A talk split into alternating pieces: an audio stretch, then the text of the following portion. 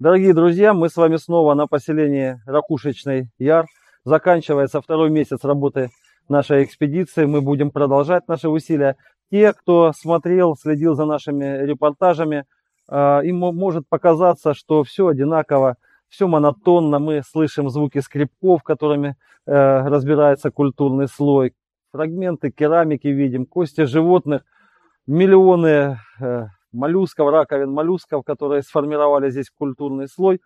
Но э, это такое поверхностное впечатление, потому что в науке, как правило, нет э, таких вот сразу сенсационных открытий, вернее, их очень мало. А большие открытия складываются из маленьких открытий, из частных наблюдений. И именно об этом я бы сегодня хотел вам рассказать. Мы с вами видим участок расчищенной поверхности, по которой ходили люди. И, конечно же, вот испытываешь волнение, когда ты находишь такой участок. Ну, потому что мало сказать, э, мало понять, что вот здесь вообще жили люди. А вот именно здесь жили. Именно у этого костра грелись. Именно вот в этом горшочке мы видим стоит дно на поверхности. Вот дно глиняного горшка, очень грубо сделанного. Именно в этом горшке готовили пищу. Именно здесь поджаривали для себя рыбу. Рядом э, скопление раковин моллюсков. Но они не такие, как вот большинство, которые здесь мы видим в культурном слое, потому что э, вот эти маленькие круглые раковины вряд ли употреблялись в пищу, хотя и они съедобные. А скорее всего, это такая вымостка, э, оформление жилого пространства, потому что река вода поднимается, опускается, и жить, конечно, удобнее на такой поверхности. Но вот среди этих раковин мы видим компактные скопления других раковин. А, это двухстворчатые моллюски, в которых довольно много мяса, их употребляли в пищу. И вы знаете, иногда как будто бы за руку подержался, видишь, как человек, съедая одну раковину за другой, вкладывает их одна в другую, и вот так около 7 тысяч лет эти раковины ждали, пока сюда, на это место придут археологи. И вот из таких открытий, из таких участков древней поверхности, из э, вот таких фрагментов керамики, которые мы потом подбираем, склеиваем, восстанавливаем форму сосудов, э, понимаем э, орнаментацию этих сосудов, немножко начинаем понимать духовный мир этих людей, потому что орнамент это знаковая система, это символизм. Вот именно из вот такой работы и складываются большие открытия в археологии. Вот это небольшое овальное углубление в культурном слое, а вот это была довольно большая загадка еще некоторое время назад. Вот здесь, в этой ямке, мы нашли древнее захоронение. А, умерший человек взрослый был так сильно согнут, уложен на бок, буквально втиснут вот э, эту очень небольшую яму и полностью перекрыт сверху слоем ракушек. И э, первое наше впечатление было, что это захоронение связано с этим слоем раковин, принадлежит ему, потому что ну, ситуация была э, именно такая, как я вам сейчас рассказываю. Но точные методы, которыми мы сейчас владеем и для фиксации всех результатов наших работ, позволили соотнести планы 2016 э, года, 2016 года и нашей работы в этом году. И оказалось, что здесь есть скопление раковин э, слоем выше. Именно эти раковины при рытье могилы попали на ту древнюю поверхность, и мы понимаем, что вот это захоронение, которое было здесь нами найдено, вот оно было совершено в другую эпоху, в более позднюю. К сожалению, оно не сопровождалось никаким инвентарем, но рядом с этим захоронением на той поверхности, по которой ходили люди, когда прощались со своим близким человеком, вот, мы нашли скопление разбитых кремней. Ну, скопление сказать, это ничего не сказать. Их, во-первых, было, оно было не одно, было два скопления. В одном 60 тысяч находок, в другом около 120 тысяч находок. И вот в одном из этих скоплений мы нашли великолепные э, кремневые наконечники, которые по той или иной причине мастер не смог довести до конца, они сломались в процессе их изготовления. И вот так мы уже понимаем, какому роду племени как бы принадлежал этот человек. Мы понимаем, какие, какие находки при жизни он держал в руках, а мы их здесь находим в культурном слое. Вот так, ниточка за ниточкой, мы пытаемся восстановить вот все то богатство э, ковра жизни первобытных людей, той богатой картины, от которой до нас доходят часто очень скромные следы. Но вот наша работа подчинена тому, чтобы все-таки максимально постараться восстановить эту картину. Дорогие друзья, мы с вами видим сейчас уникальную картину. Это ракушечный яр в миниатюре. И э, вот эта картина, вот это углубление такое ровненькое, оно как бы э, объясняет, для чего э, работа археологов над разрезами, как мы их называем. Это стратиграфический разрез, который показывает нам последовательность всех существующих здесь напластований. Я сейчас нахожусь даже ниже того уровня, той поверхности, э, которую обживали э, первопоселенцы Ракушечного Яра. И, конечно, испытываешь огромное волнение, когда видишь по полоску берега, берегового песка, возрастом может быть около 8, а то и 9 тысяч лет, следы кострища, у которого грелись эти люди, а, раскрытые створки моллюсков, которых они употребляли в пищу, крохотный уголек от первого костра, зажженного первыми поселенцами Ракушечного Яра. А потом эстафета жизни здесь не прерывалась. Хотя были эпизоды, Дон делал свою работу, и культурные слои он перекрывал своими намывами. Но как только это прекращалось, люди опять приходили и оставляли еще одну ниточку культурного слоя. Опять раковины моллюсков, опять угол, уголь, зола, а местами и более приятные находки. Вот здесь, в этом культурном слое, а, нас дождалось сланцевое тесло. Очень красивое изделие, оно миниатюрное, но они не делали грубую работу, у них замечательные инструменты были для древообработки, видимо, замечательные навыки по их использованию. Здесь лежит кусочек керамики, здесь лежит позвоночник крупной рыбы, который остался в анатомическом порядке. Все это нам говорит о том, что слой надежно захоронен, запечатан доном, временем, природой и дошел до нашего времени.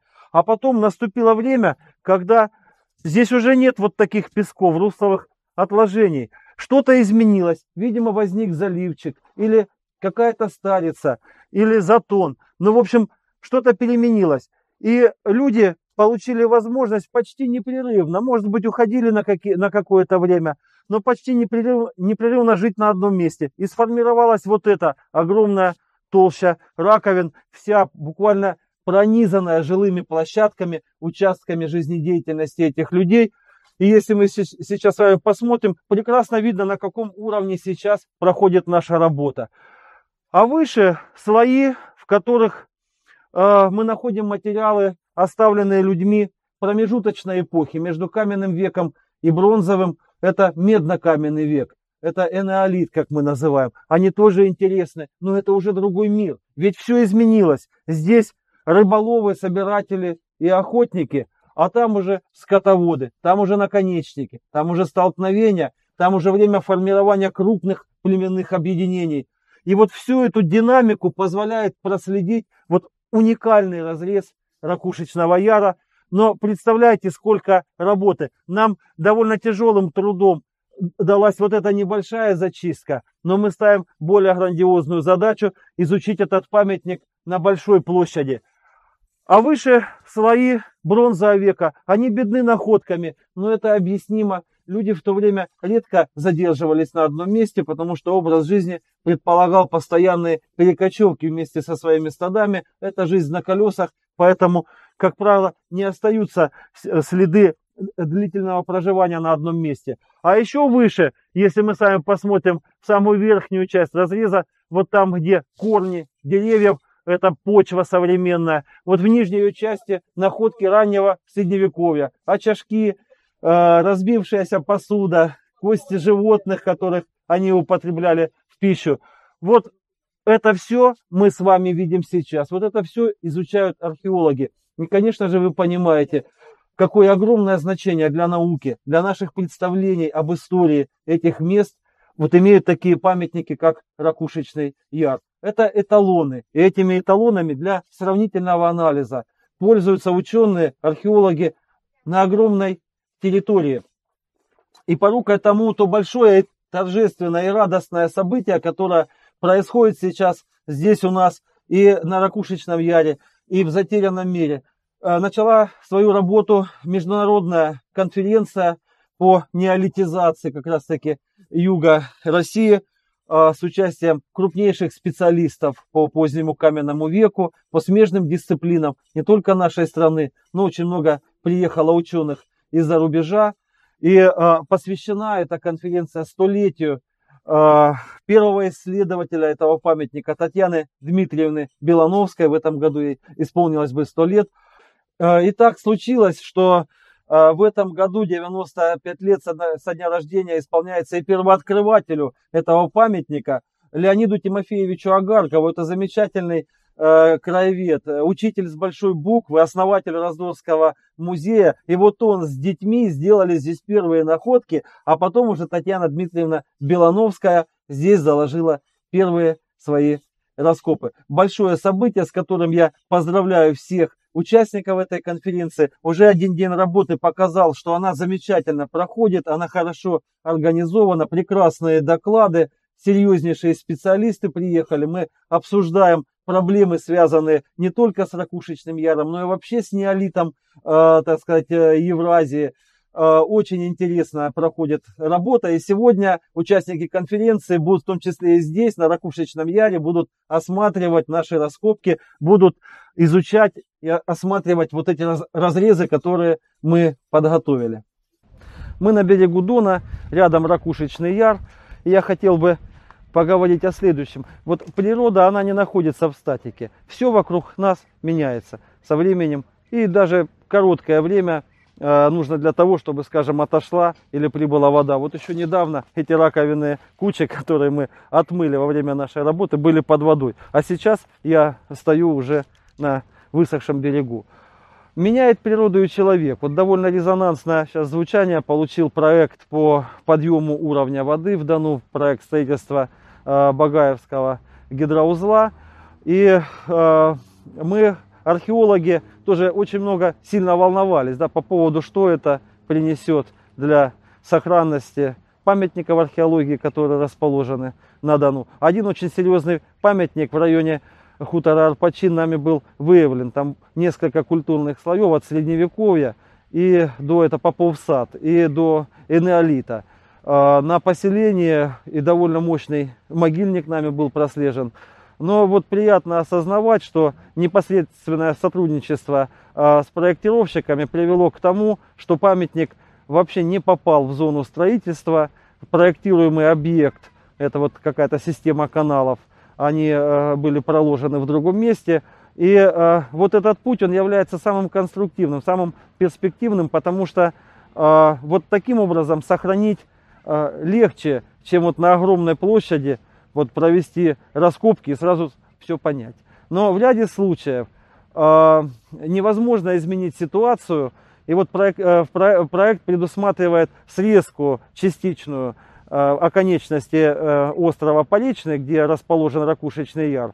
И э, какая-то часть слоев Ракушечного яра попадает в зону этой срезки. Ну вот э, я рад э, сообщить о том, что Э, прошел государственную экспертизу проект этой срезки.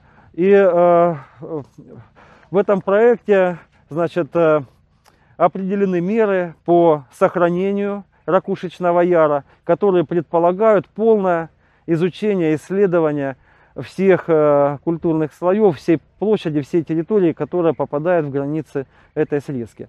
Э, проект предусматривает еще ряд мер, которые реализуются, в общем-то, впервые ряд памятников э, как бы не попадают непосредственно в границы проектирования, но подъем уровня воды все равно угрожает культурным слоям, скажем, раздорского поселения. Э, будут оползни, будут обвалы, и таким образом мы будем терять бесценную информацию. И вот э, впервые, насколько я знаю, предусмотрены специальные меры защиты в этих случаях. Это очень дальновидно, это очень правильно. Когда специальные дамбы, они как бы отгородят э, культурные слои территории памятников от э, воздействия реки после того, как ее уровень повысится. Это вот такое сейчас состояние дел по проекту э, поднятия воды в Дону, проекту Багаевского гидроузла с точки зрения сохранности археологических памятников.